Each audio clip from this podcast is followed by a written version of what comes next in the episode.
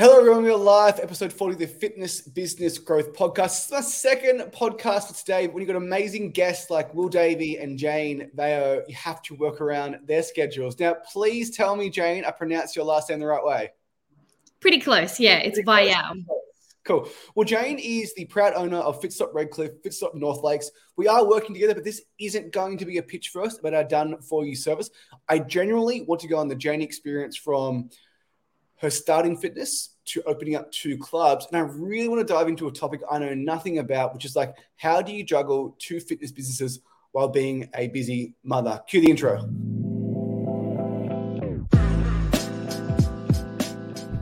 Welcome to the Fitness Business Growth Podcast, a podcast run by gym owners for gym owners. My name is Mitch, and along with Jamie, we are your hosts and we will be discussing all the important things that you need to run a successful fitness business. From marketing to lead generation to sales to retention to staff and much, much more. So, if you are a fitness business owner, then this is for you.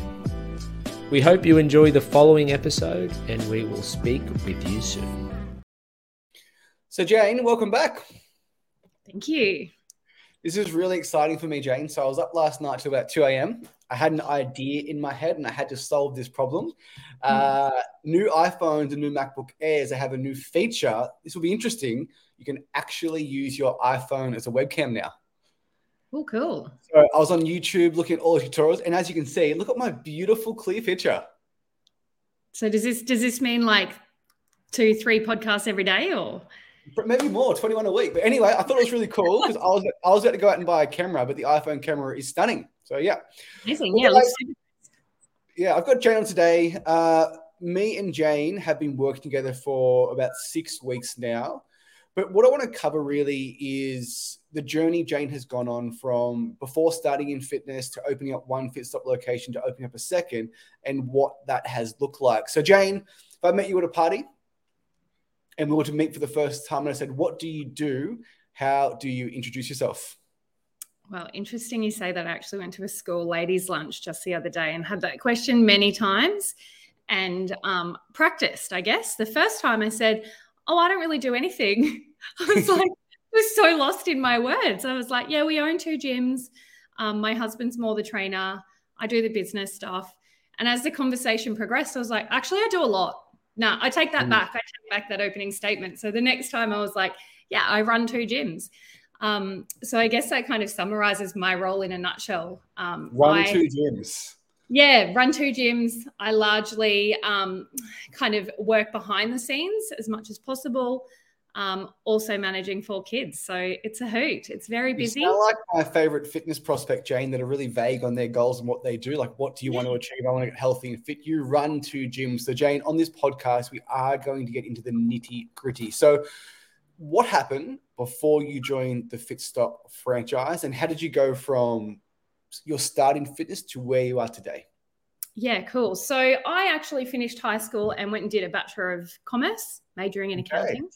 That helps. So, um, yeah, I became an accountant. It was really, um, I guess I was just good at it. It was easy, but it just wasn't my jam. And I kind of moved around a few jobs, went from like tax accounting to corporate accounting. And whilst it was better, it was still just not my my crew that I would work with. Like, mm. you know, it's like typical accountants, it was quite bland. And then I had this like, I'm not going to say midlife crisis because it was probably about 20. I just went, oh, stuff it. I love the gym. I'm going to go do my certs. And then I worked in a gym, um, kind of doing like the semi management of the place. Um, and then Jayne, I. I'm jump in there. I'm going to share with you my midlife crisis at 20s also. So, yeah. my first job out of high school, I work for Centrelink. I worked in the family assistance office, helping people get childcare benefit, childcare rebate, family tax benefit, part A, part B, reconciliation. I can definitely help people get money from Centrelink. Parent, that. Oh yeah, yeah, and uh, I was earning sixty-five thousand dollars a year at twenty, and life was good, but on the inside, my soul was dying. Destroyed. Yeah, and that was me in accounting. So, anyway, I went and worked at this gym. Um, I became a trainer myself. I loved it I um, ended up partnering up with one of my colleagues, who is now my husband. Um, and we had a really great time being PTs. Um, got to a point where I wanted to get a house and a mortgage, and I guess being young, the path of less what, resistance. what, gym, what gym were you working in, Jayne? Was it 24 7? Was it big box? Was it group? No, it was a little um, boot, boutique kind of boot camp space in Brisbane. Um, and I mean, plenty of flaws looking back, but also great. Like it, it built the best foundations. It was really like hardcore old school sales process, drilling it. Like, you know, we were guerrilla marketing everywhere for free, just doing it because we were and, told we had to. And what year was this, Jayne? Uh, this would have been, I think, around 2010. 2010. So this is before the days of Facebook ads when you used to put flyers on windscreens of cars. And then, I mean, oh, to go up Hi, do you want to chat? Do you want to come to our boot camp? Like it was really, and I look back and think there is no way I could get my staff to do that now. No way. It's one of the things I um I often so I went from Centrelink to Fitness First, working from mm-hmm. Centrelink to Fitness First, and my introduction to the fitness industry was, hey, this is a hardcore sales environment. And I think it readjusted my expectation of, hey, like you want to be in the fitness industry, sales marketing is a huge thing. And I was that annoying asshole in the blue shirt in Sydney walking around seven day free trial, seven day free trial. Yeah. And the mantra was, you, uh, you call them and until they die. Yeah, absolutely. I mean, was, there's some of that in Sydney, Jayne. They actually rebranded from blue to red because it was like a running joke that the, fit, the fitness, fitness first guys won't leave you alone. well, I was on the other side of the fence, and I was when I was at uni. I was a fitness first addict as a client, so must have done something right, I guess. Mm, so you're you're doing outreach. You're actually doing outreach, a foreign word to our staff today. what, yeah, yeah. I don't even know what it what is. Did that look like? What were those KPIs and like like how did it go? It, it was pretty loose, if I'm honest. Like no set KPIs, just a, a, very stern meeting every week, being like, how many clients did you bring in? Um, we paid rent. We paid rent to be there. We did outreach for nothing. Um, we ran classes, like all the things for free, all for free. And I just, I reflect back on that. I think it's instilled a really good work ethic on us. Um, but I just like compare it to now and I'm like, wow, this industry has shifted big time. There is no way I could get my staff to do those things, and nor would I. Like, it's, it's actually no quite. no one's a bigger advocate of Facebook ads than me, Jayne. And the idea that you can drop a pin around Redcliffe or North Lakes and get people to auto schedule a phone call with you is just like Absolutely. going back to 2010, it's almost unimaginable. Yeah. Yeah. It's like handing out, you know, 20,000 flyers in 30 seconds. It's the best. Yeah. I think it's really important, just like in terms of expectations with staff, right? Like we our, our sales guys and our, our staff at our gyms, I constantly remind them of the good old days of outreach, the good old days before Facebook. And yeah. just like we were literally like walking into Chatswood Square, like without the shopping center's knowledge, trying to hand out seven day free trial cards and get out of there quickly. Yeah. And just like whether it was cold outreach, messaging people on Instagram or Facebook, warm outreach, messaging your list, doing paid ads, getting referrals, like life is a lot easier today than it was back then. And I think as human mm-hmm. beings, we adjust so quickly to the new norm and we forget just like how hard it would have been. I can't even imagine opening a gym like you would have had to have been on the main street. Yeah, totally. Well, that was back in the day. So that wasn't our gym. We just worked for it. But my husband and I both came from that. So from there, I kind of went back into the corporate world because we needed to get a mortgage. That was easy. Um, and Mark stayed in in personal training. So he um, went to another gym, Function Well, in at Newstead, which is an incredible um, business and really great team. So he really developed his skill set um, and to some extent his business acumen there.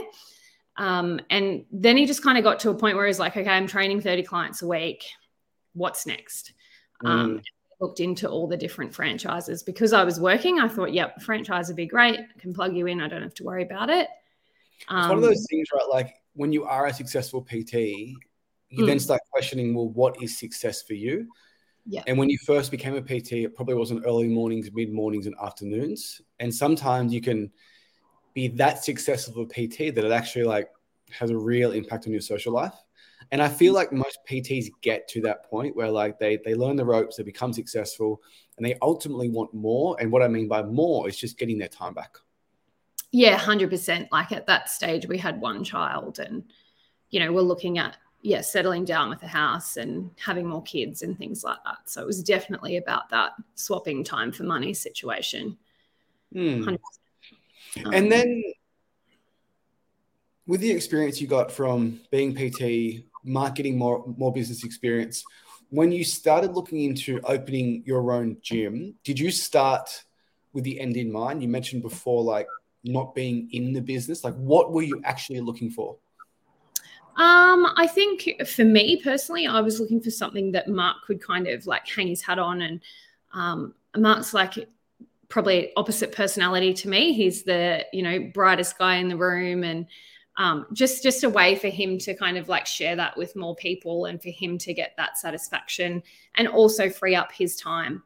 Um, so he's in the gym at four thirty, no coffees, doing cartwheels, making everyone laugh every day, every day. Put, like put a bullet in my head, Jayne. Yeah, me too. I'm like, I oh, know I'd rather sit behind a computer. He like, I kid you not, when we opened Fitstop Redcliffe in 2018, he worked every single session. We had no staff. He did every session for two whole years. No sick Man, days. Far out. Yeah, it's one of those things. Workhorse.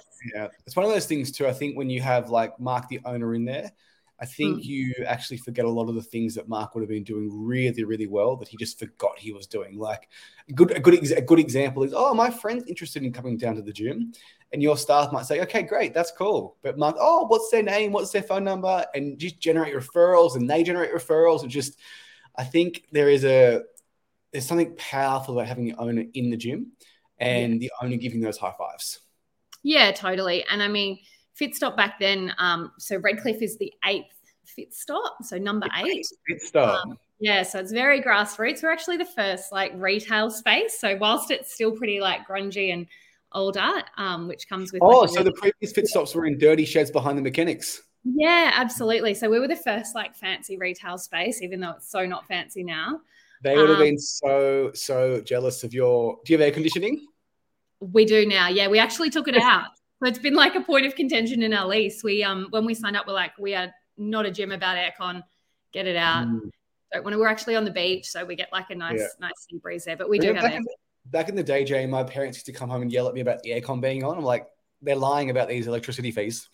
And then we had a location in Kurri Kurri and we had the aircon on. It was like 35 years old. And yeah. that's the aircon my mum was talking about. It was yeah. like 20 bucks an hour to run. Yeah, so was ours. We actually replaced our aircon at Redcliffe because it was like that. We started using it and it was like our electricity bill went up about, oh, I want to say like a grand. Um, it was ridiculous. And we were like, it's the aircon. We got to get the aircon out. I actually felt like my dad going, turn the aircon off, save the electricity. Just crazy, crazy, crazy. So then you open Redcliffe, you're the eighth yeah. franchisee. What was that process like from like because I work with lots of franchises, right? And I speak to people that want to own franchises, mm-hmm. and like, "Yep, I'm going to b- buy into a franchise." I'm like, I don't think it's that simple. like, I don't think it happens like that. So, like, yeah. I love these podcasts, Jayne, because I learn more from you than you're going to learn from me. So, like, how did you did you download an info pack? Did you did you meet with Peter Hull, the CEO? Like, what was that? Experience like for you? Yeah, yeah. Look, we often rehash this um, conversation with Pete himself. It's quite funny, and I mean, I'll pre-frame by saying it was definitely not what it is today. Um, and some might see that as a detriment, but I actually see it as a huge benefit. It's exactly what we needed at the time. Um, and it's taught us so many lessons as people and business owners. So we kind of, I remember we went, our friend was training at Fitstop Morningside, little plug for Sammy. Hmm. Um, she was training there and she was telling us how great it was. So we thought, oh, we'll go, we'll go do it. And um, we did a session there. And from there, I think, I don't know if Peter Hull was there at the time or we'd made a, a meeting. Um, the head office was actually above the Fitstop Morningside. So like an old warehouse shed. It was this like plyboard desk in there. We sat around there, drew crazy shit all over the walls. I and, love. Uh, I just love hearing grassroots stories, right? Because you, yeah, only, awesome. only see what Fitstop is today, not what, what it came from. Yeah, so that that's all it was. There was only about three opened at the time. Um, so we watched a couple open. We got our site. Like to get our site, it wasn't like like I think now there's a leasing guy who does all the negotiations. It was literally like us driving around with Pete, going, "Oh, that'd be cool. Yeah, we could make yeah. it work there." And like then chats back and forward with Pete and us. And I look back and I'm like, we're all just PTs. Like we actually had no idea. And I us often- going, what do you think, Pete? And him going, oh, ask them this, see if they'll like negotiate this. And we probably got the worst deal ever, but you know what? It worked at the time. I need to talk to Peter Hull about this because lots of franchises open up in Newcastle Mm. and they find spaces that I can't find on real commercial or realestate.com because we're always looking for different locations, potentially getting a bigger building, smaller building. And I'm like, what is that process like? Do you have like a, a broker in each area? Like, I'd love to learn what that looks like. who you know. I think Yeah. it's definitely, you know, you get like connected with developers who are doing spaces. That's usually the best if it's a clean fit. I, I guess, to, I guess to, from the landlord's point of view, if a Fitstop is taking over a new premise as opposed to an independent fitness studio, the Yeah. likelihood they're getting their rent is pretty high. Yeah, they've just got that extra, um, I guess, backing and and the name. You know, like if they if you come through going, I want to put Breakthrough Active, they're like, who's that? Um, we're, we're, we're all right. We're all right. Give us a I mean, of course,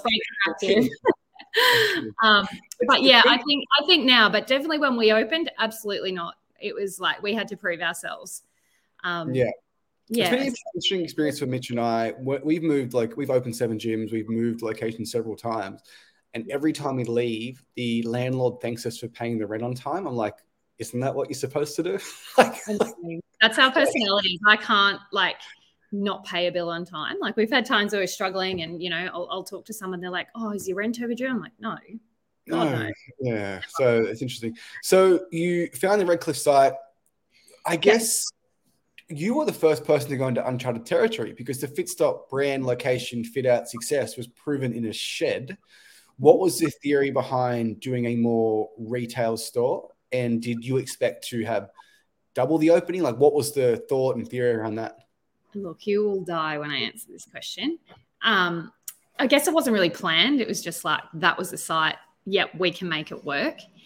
And back then, and again, I see it as a benefit, big detriment, but we had no opening process. We had um, no pre-sale. So on our open day, I mean, my husband knows everybody. um, on our open day, we had over a hundred people. We like broke the system. So we used to set up like, you know, the station workout. It was like, you know, the eighth time Fitstop had done it for open day balloons, you know, DJ, yep, lots of fun. Um, ours came, we had over 100 people there. It was like absolute chaos. We had to add in stations, but I mean, they were all just our friends. They were from Cleveland and Logan and everywhere, all over the place. Um, and so I think we finished the day with eight members signed. Eight. Members signed. We always joke that so the old branding of Fitstop had a big like Yeah. number 08, like if we were the eight, and we always used to say, yeah, that's how many members we open with. It's also a really inspiring story to hear that to see that franchise uh, Fitstop sorry is now franchising internationally in their Mm. first 10 stores and they're proving concept they were winging it and i think that if people gave themselves permission to fail permission to try new things permission to see hey let's try a pre-sale this way let's try a pre-sale that way if you give yourself permission to fail you are going to figure it out as long as you're directionally correct. And it was we're in redcliffe great location. Mark knows everyone. I believe in fitstop we can make it work. Yeah, and I think that really um, encapsulates Peter Hull himself. Like he genuinely is so full of passion for his brand and willing to just try things, willing to develop and give it a go and just back himself. And um, I guess that's yeah, that's something we've always looked up to with Pete. Um, he'll back anything. Like at the moment, as he said, expanding internationally, he's now gone into the states, which is like you know a pretty scary market for a lot of people. But he just takes it head on and um, yeah, just has a go. And if that's a message that anyone can take away, just have a go. Back I yourself. don't think many Australians realize just how different the US market is and Yeah. the absolute beast that Planet Fitness is. It's, Mhm. it's four bucks a night.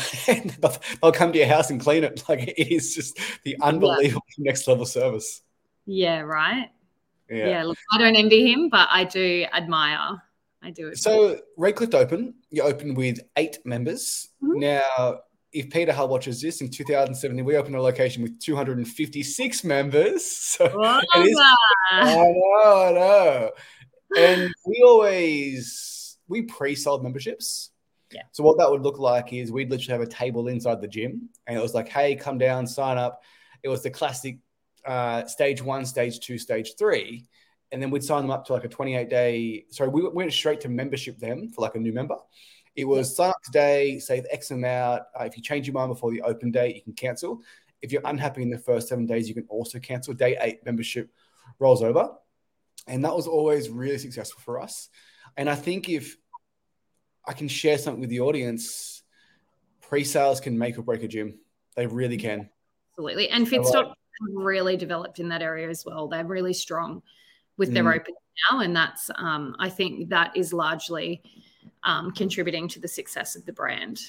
Um, people mm. are cash flow positive, much, much the same as what you said in terms of process. Um, yeah. You know, leaning into the brand that has been built and, and it, it, like when you come to a new town, like every person who's out of shape, every person that has tried to get fit before and wants to get fit again, you're the new kid on the block. Like they want to come try this new place. They want to have the opportunity to get in shape, to join a community again, take full advantage of that, and also yeah. charge them a joining fee. Like yeah. charge them one month upfront, charge them a fob key, charge them a merch fee. Because imagine if you have 150 people starting, and they've all paid 200 bucks, 30 grand day one that yeah. can cover your entire marketing budget, like your your bond for your lease, right? So like pre-sales are so so important. Yeah, absolutely. And I mean, all hindsight, right? Um, mm. Anyway, we got through with none of that. So you went from you went from eight members, and like what like what was what was so you opened with eight members. Yeah. Monday comes. What happened Monday? So a bit of a lull, if I'm honest. And I think that's something that we all talked about in the network. Um, yeah, open, you build to this open day and it's such a big hype and you're like, you're just buzzing from it. And then you get to Monday and you're like, oh, now I've got to work every day. Yeah. Like, the thing. Yeah. Um, I saw um, a, a, BFT just opened in Newcastle and they celebrated yeah. their first day and there was like five sessions on, they were all packed. I'm like, okay, five, five more years every day. yeah, yeah, you, are just beginning. Um, and I think once you open as well, like pre-open, you've got all this time to do this outreach marketing, you know, building systems, all that kind of stuff, and then you, you've got to do it as well as do the operations. So, um, I mean, when I say we did it, Mark did it. I, I mm. It's, it's, a really good, it's a really good point, right? Like once you open the gym, you've got less time than you've ever had before for filling the sessions, less time to sell and market.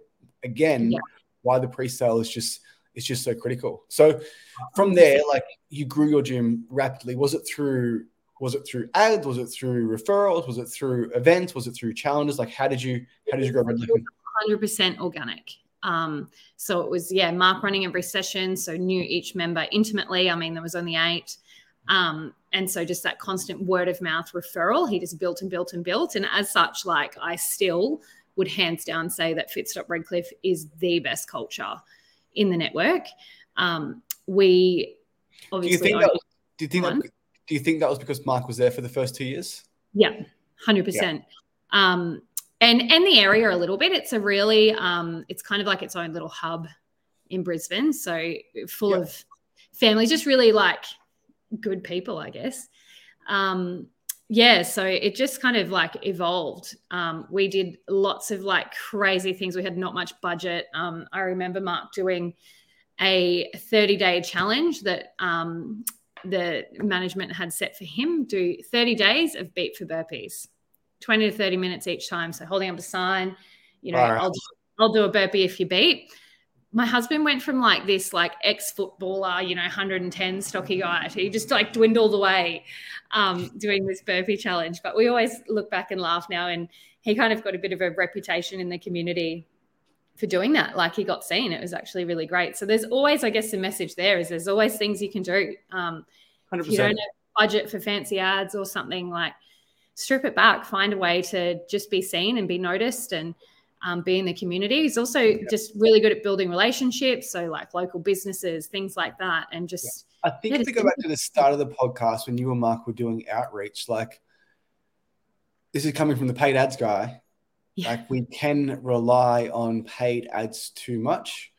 When sometimes you can pay ten dollars for a lead, name, phone number, email, or you could just knock on the cafe next door, say, "Hey, Mr. Cafe owner."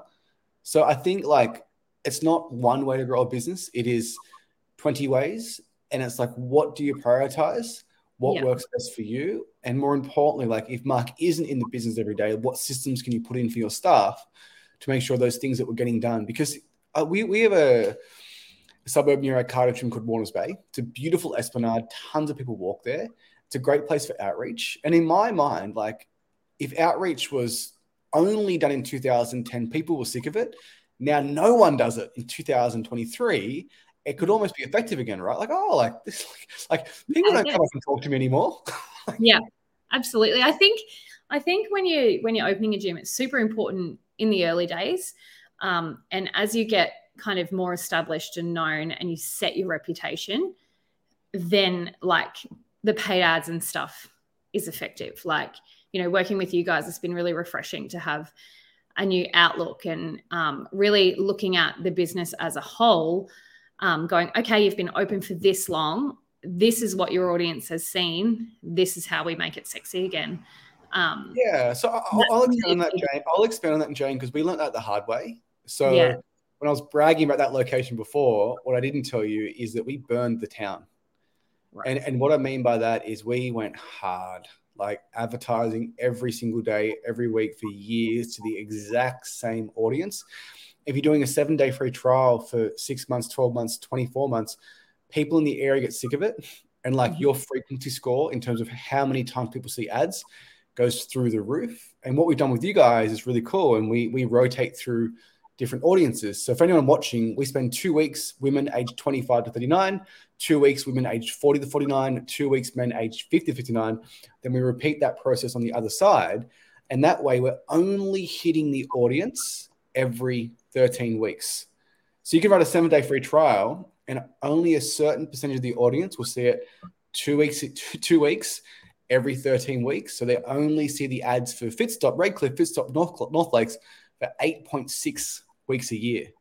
Yeah. So when they see your ad, it's really when good. they see your, when they see your ad again, it's like, oh my god, like I forgot this existed. Yeah. But I'm sure we can all testify, like we're in the area, local area, and we see the same ad, but like, please leave me alone. like, yeah. Yeah.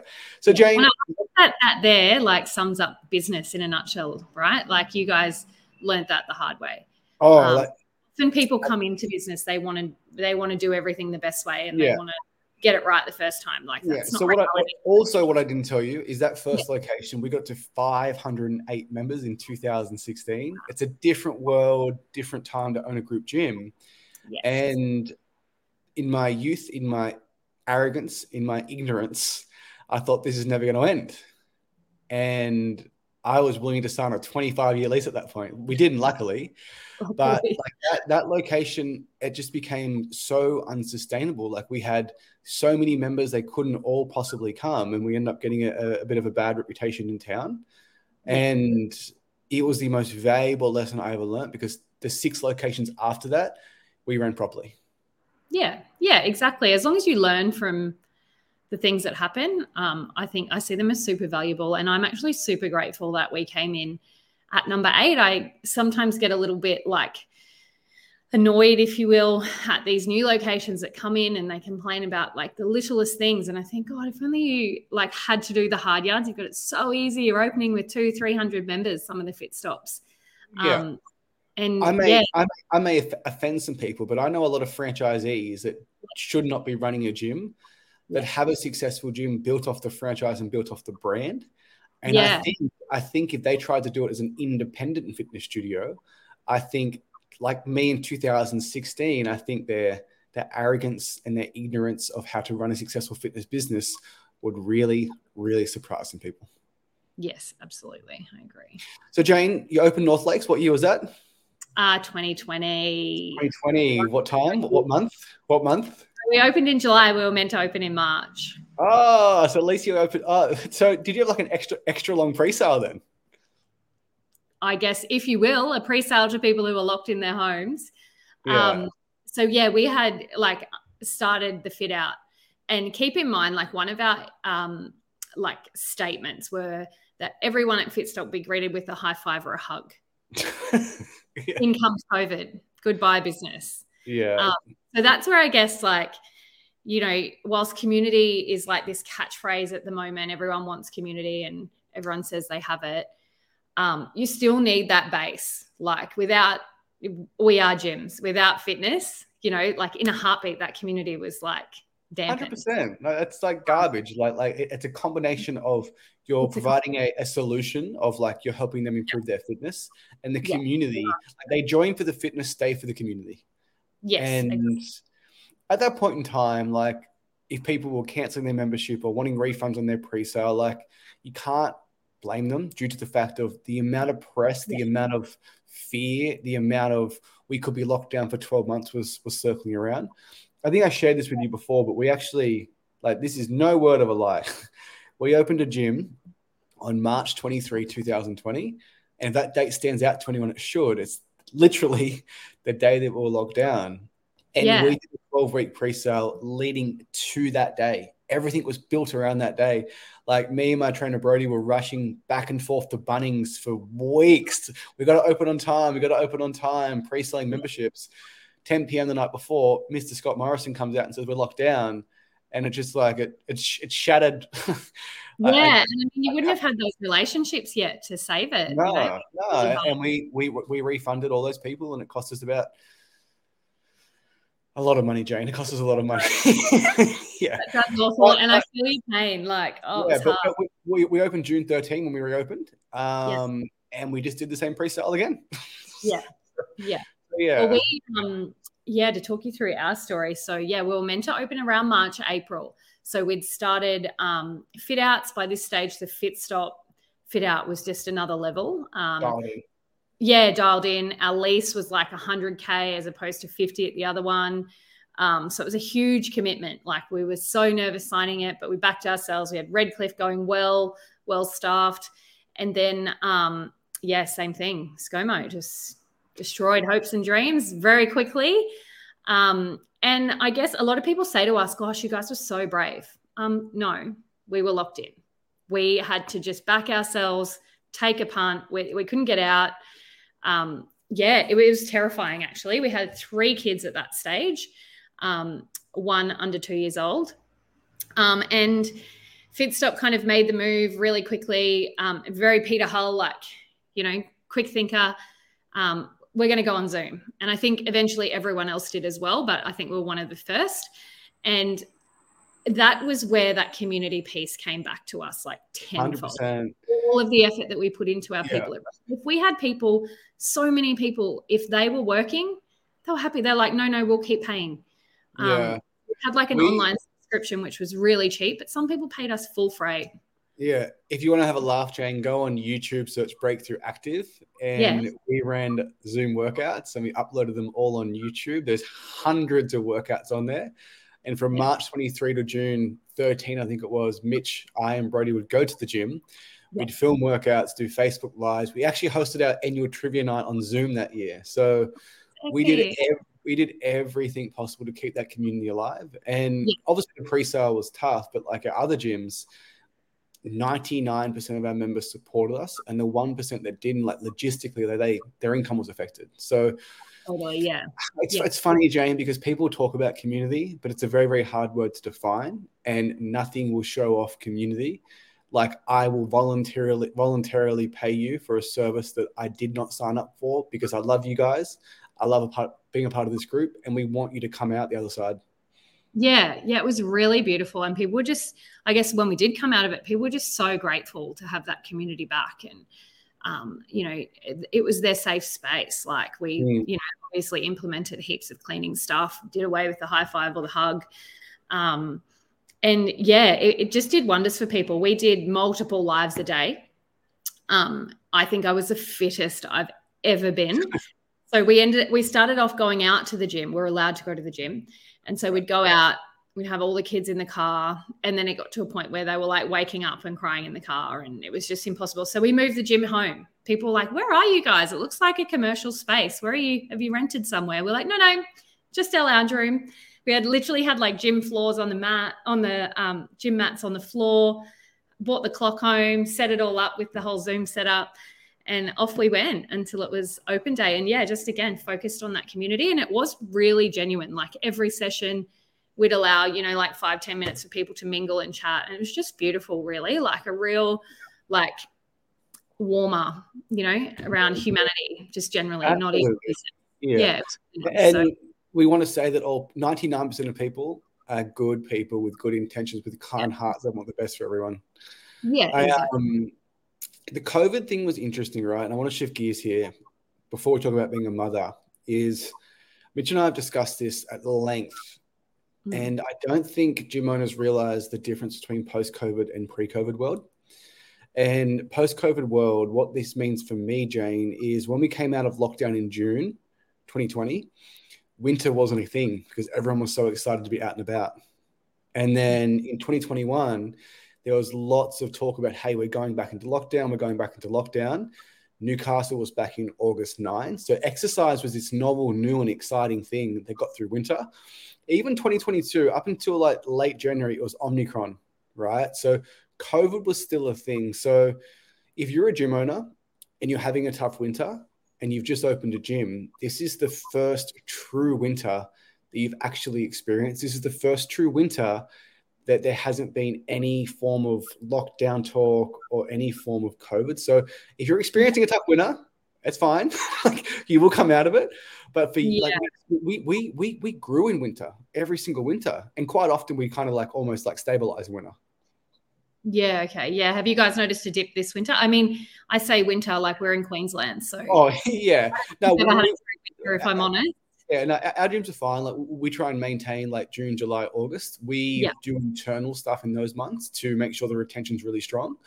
But I think for other gym owners that haven't experienced the winter, I think it's been a bit of a rude shock. As in, like, compare the excitement June 13 this year to join a gym compared to June 13 post lockdown.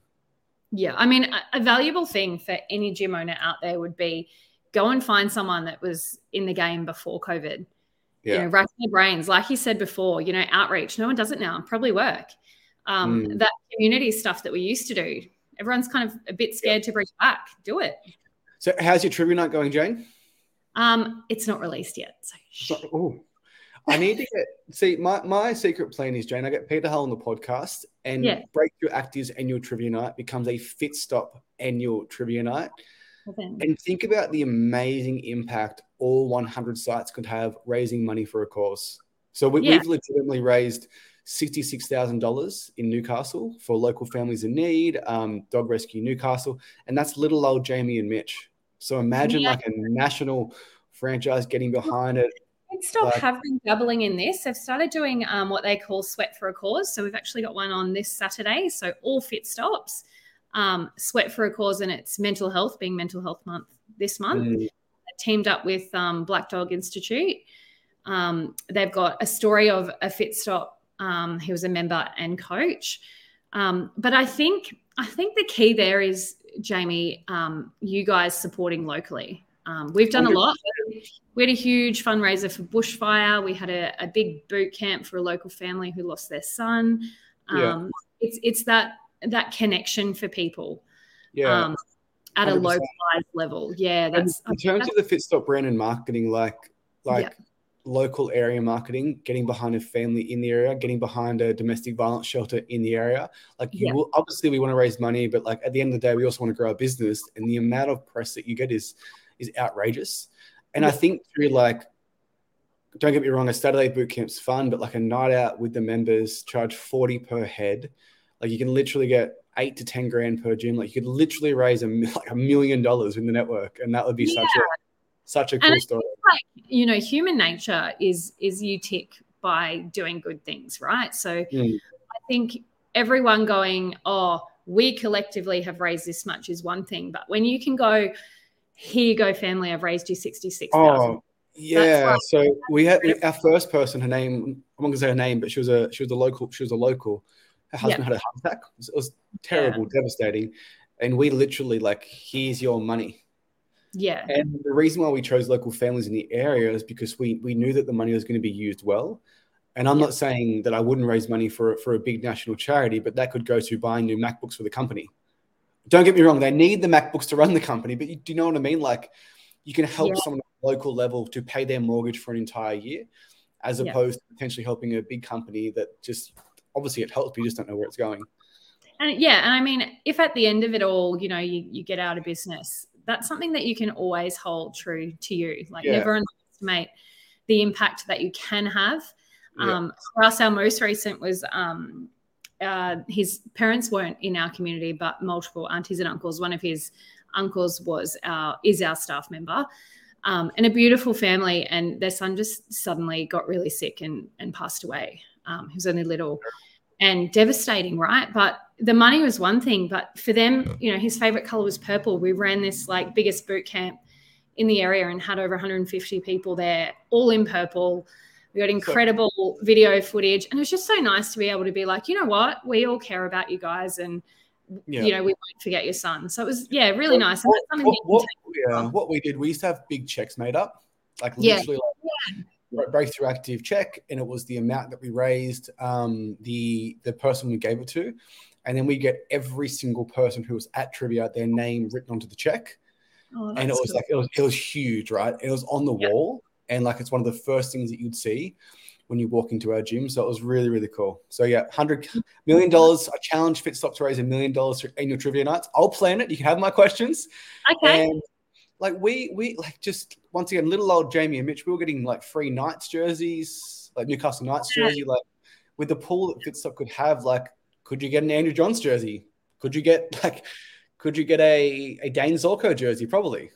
Right. Yeah, So- my, my husband's very NRL, so he's um Yeah. very.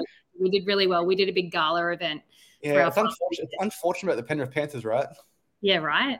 Yeah. Um, we'll we'll move right along. Yeah. Did you watch that game? It was devastating. Broncos Okay, we've got- 10 minutes remaining, and I want to shift into a completely different gear, which is being a mother in business. Something I know nothing about. I'm not a parent. I want to be a parent. Mitch is going to be a parent in four weeks. Exciting. How do you? Everyone says you have a kid, nothing else matters. Most important thing, you die for them. And for me, personally, Breakthrough Active and Fitness Business Consulting, it's our baby, right? So it's the only thing I have to focus on. How do you run two fitness businesses while being the world's best mother? Oh, thanks. Um, look, I think that we very much look at them as our babies still, the gyms. Um, but yes, 100%, your kids always come first. I think my key thing is be organized. Um, I am that by nature. So, you know, meal prep becomes a whole new level. Um, often here on a Sunday, you know, we meal prep not to meet our macros, but meal prep to to get everyone fed during the week. You know, like I'll, I'll often on a Sunday I'll be like, oh, no worries, just made eighty meals. Um, so yeah, I guess be organized and um, time block. You know, like so, just like you do. I've seen your calendar shared and tips on that. Really, really important when you have a family. Like your kids don't need all of your time, but they do need, you know, just 10 minutes per kid a day to take their lead, to be fully present with them, um, and just build that connection. So, yeah, it's possible. I think for Mitch, my word of advice for you is just be ready to step up a bit those first days. I think your first child is your hardest. Um, Yeah, you we, we've had that discussion already, and I'm getting so he's having a baby October 31st. Yeah. I'm getting married November 9, so it's like it'll be Right. probably the most challenging two weeks of our business. So it's like, how do we manage that, and how do we how do we plan Yeah. and prepare? So I guess what you said before, just being really organized, planning things in advance, but even when that happens, since I've known you, your daughter broke her arm. Yeah. right? Yeah. So, so you have you have you, you have your plans laid out, and then a child bees a child and breaks her arm. Like what what does that look like the next day, the next seven days, the next Yeah. fourteen days to manage that? In in that moment right? So we had um, our third child was doing his first ever um, cultural dance.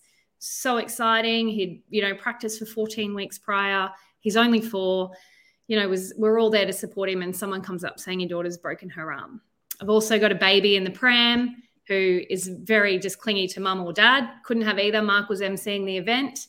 I delete i flicked him to my auntie and said here's a screaming baby for the next two hours I missed my son's performance, felt super guilty about that, felt sick about the broken arm, which was literally like hanging down. Um, eldest daughter's at rugby camp, baby's crying. It was a hoot. I mean, Mm. that's parenting. You've really got to learn to just go with the flow a little bit. Um, but yeah, then the week subsequent, like I had this this child who was high need again. Um, so yeah, I guess just being prepared, um, staff wise, systemizing your business. Like I know everybody talks about it, but it could not be more important to systemize your business. You want nothing in anybody's head, everything there, so that I just had to be like, I can't today. Here you go, over to you guys. Like, you know, plan your own stuff, run your own meeting, keep me updated. Zoom is a beautiful thing. Yeah. Um, for a busy parent. I heard a great line. It was like it's called the Island Report. So the idea mm-hmm. would be you're on an island and you had five minutes to look at your business and you were handed a piece of paper, no internet connection. Yeah. Would you know what was happening that day? Would you know what was done, what wasn't done, and how would you plan for the next day? Yeah. And that is the level of systems that we try and get down to, where like everything is literally prepared for Mitch and I. And I can open up a spreadsheet, I can look in it, within 30 seconds, I know what needs to change. Yeah. And for, for, for me, like without having kids, I try and cut down on as much communication as possible. As in, like, have you done that report? Have you sent it through? Where is it? Can you do that? And just like when you're building systems, like it's the only time I ever micromanage people. It's like, hey, did you do it? Did you do it? Did you do it? Did you do it? And I'm yeah. annoying until they do it, right? And that's where, like, you mentioned the Google Calendar just literally like set your staff up with a Google Calendar, put yeah. 10 minute events in their calendar and get them to mark as green, green's task complete, and yeah, then go in, go in and check to see if they've done it. Yeah. And then if they have, fantastic. If they haven't, remind them, remind them, remind them. And you remind them enough, they're like, Jayne's going to check this. like, I better just do it. Yeah, exactly. And I mean, it's your obligation too as a business owner. You can never be annoyed at a staff member for not doing something. Yeah, it's your fault. Well, your fault. unless you have like, unless they're completely negligent. Like, I always take the approach with our staff: if something's not done or not done properly, I look at myself first. They did they understand? Did I teach them enough? Did I circle back? Did I check it? Like, that's a huge part of teaching. Like, it's human nature. Like, why would I do it if they're not going to check it? Yeah, um, going back to like going back to COVID and people are yeah. generally good human beings. Generally, people do the right yeah. thing. Like yeah. people aren't deliberately making mistakes. It is it is either you haven't clearly communicated what the job is, or yeah. they don't know how to do it. It's very rarely that they're refusing to do it. Yeah, it's it's always a teaching thing, I think. Um, and yeah, I think just just having that all laid out really clear, knowing who's doing what, having what you do down, like you're not invincible. You know, like you might get COVID that week that you were super sick. You know, like it's it's it happens and you've got to be prepared for that and having a baby is one of those times. So mitch when you watch this godspeed my friend. You will be fine. Um, yeah. don't take your laptop. Nothing will fall over. It, it will all be okay. And i think having faith in your staff also we um, really take our staff in like our family you know like our christmas lunch is like this huge staff christmas lunch at our home all the kids in the pool like it's epic um, and we have built it like that for a reason, you know, like when Serafina broke her arm, our stuff are just beautiful. Like one, they all check in. Two, they know, shit, we got to pick this up because Jayne's under the pump and her priority is her kid. A lot of our staff have kids as well, so they know. And I guess that's a two way street. Like we've built that over years and years with our staff. Like we, we when, you, when you plan your week, Jayne, like if you look at your Google Calendar, bring it up, bring up the week view do you pencil in family events first? Like, do you pencil in pick up kids, school sport, date night, or do you? I guess what I'm saying is like, do you put personal events in your calendar first and then make the business work around that? Mm, I probably should, but often no. Um, so we actually use Google Sheets in our business. So um, it's like a one document for the team, and Mark and I have one for the management level. Real basic. Um, PTs don't like fancy things. So we it, it, works. So we stick with it. I love Google Calendar myself, but this works. Um, and I have a template one which has all those things: school pickups, morning and nights. Um, you know, call drives. I can't do call drives. Mm. Like I, I, literally can't. At eight thirty, I'm dropping kids at school. So outsourcing the things I can't do. Certain business things are in there. I know what's flexible. I know what's not. I actually have colors for things. So like my gray is like these are the mundane everyday things they cannot move and school yeah, pickup yeah. them. Um, we try to have um, like Sacred Sunday. I think I saw something that you put out the other day saying like you teach your clients um, oh, how to treat you. one of the biggest things is when you onboard a new client, like, hey, if you message me over the weekend, I will not reply.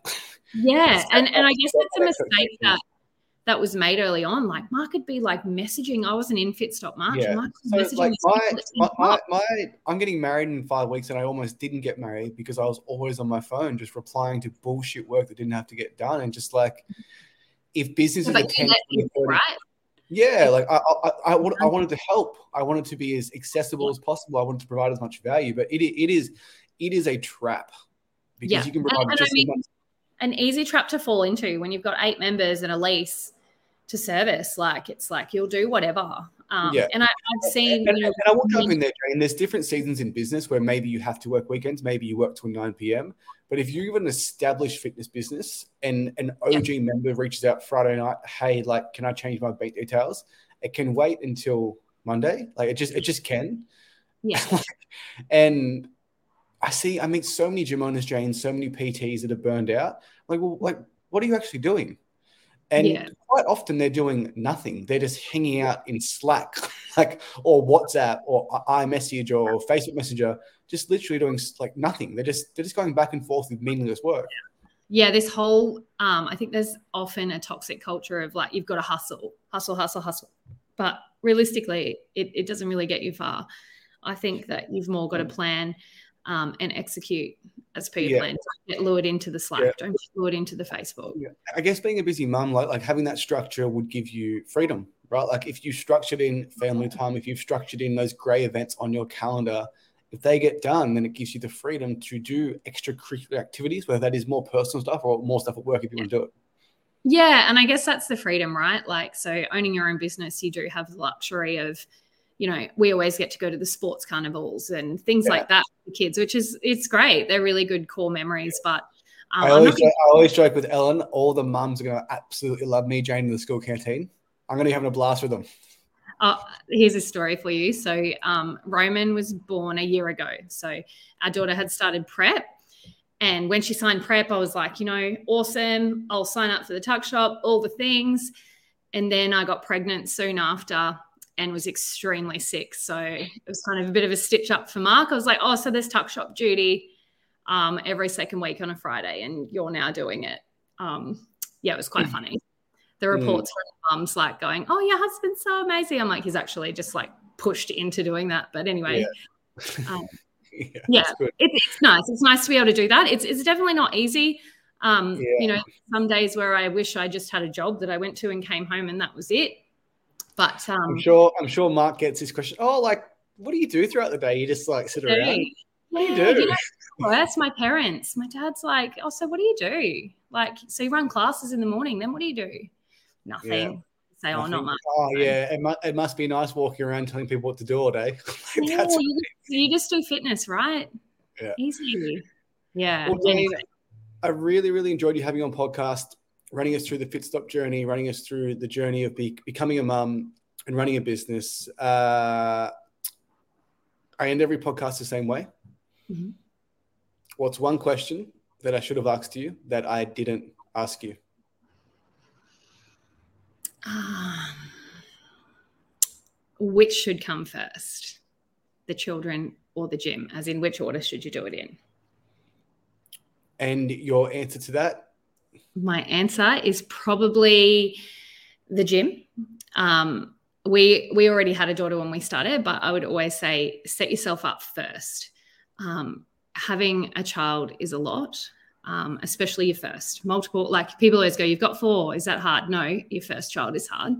Um, and so having everything set up right from that the beginning of that to allow yourself to feel that season and experience that season for us a couple of our kids were definitely in the juggle um, in the juggle of covid in the juggle of opening businesses and that was really really hard um, it's only kind of now that i feel at a point where that stuff's on top of and i can um, give myself space to be a mum as well so It's really, it's really, really, really important. You hear all the time like they're only zero to four, they're only babies for a couple of years, and if you miss that, it's all over. Yeah. Yeah. I had a really troubled childhood. Uh, my parents were very, very, very poor. is a Yeah. nice way to say it. And like how much you now to not be poor yeah, and my whole thing, like, so I've known Ellen for seven years. And people always ask, why haven't you had kids? Why haven't you had kids? I'm like, I want to be as financially secure as possible so that I Mm. can give that time to my kids so that they never have to worry about any single thing. And running a business is stressful. And if you've got to choose your kids' braces or to buy a rower for the gym, I would not want to be in that position. Yeah. Yeah. Look, I mean, life's all about those hard decisions. And I think for me, my biggest thing is that time. You know, like it's so true that zero to five, they're not a kid. We've now got one that's 13 and like she's basically an adult. Like I had this moment the other week of like, she's gone. She's Yeah. gone. Should we bring Um, home a boyfriend soon, Jayne? And Mark can sort him out. Just a whole different level. And, and then I look at the other kids and I'm like, they're going to be there in a minute. Um, so it's the time. It's definitely the time. The money is like you can you can make things work with money, but um, time is the biggest thing. And, and in our industry, it, it is a juggle for many people, split days, all of that kind of jazz. So get on top of that first. Make sure Yeah. you've got time for your kids. And this is advice for myself just be present. Yeah. Yeah. Don't let that one, one negative interaction with a member or a lead or an ex member ruin that moment of that date night. And I've lived that life where I've been out with Ellen for dinner and she can see it. It's all over my body language. I'm pissed off about something. Yeah. And like looking back, it was so stupid. Like it was just a meaningless thing that I can barely remember. And I let it ruin that moment. Yeah, you become pretty seasoned to that stuff, don't you? Like I see new business owners having moments over like their first. Yeah. I remember I- I, I- was like, "Whoa, why is this person canceling? They don't like me anymore." when it comes to cancellations, Jayne, I'm dead to the soul. Yes, yeah, water off a duck's back. Well, Jayne, I really want to thank you for coming on. Have a lovely, lovely day, and I've learned tons from you. Thanks, Jamie. All right, Bye. bye.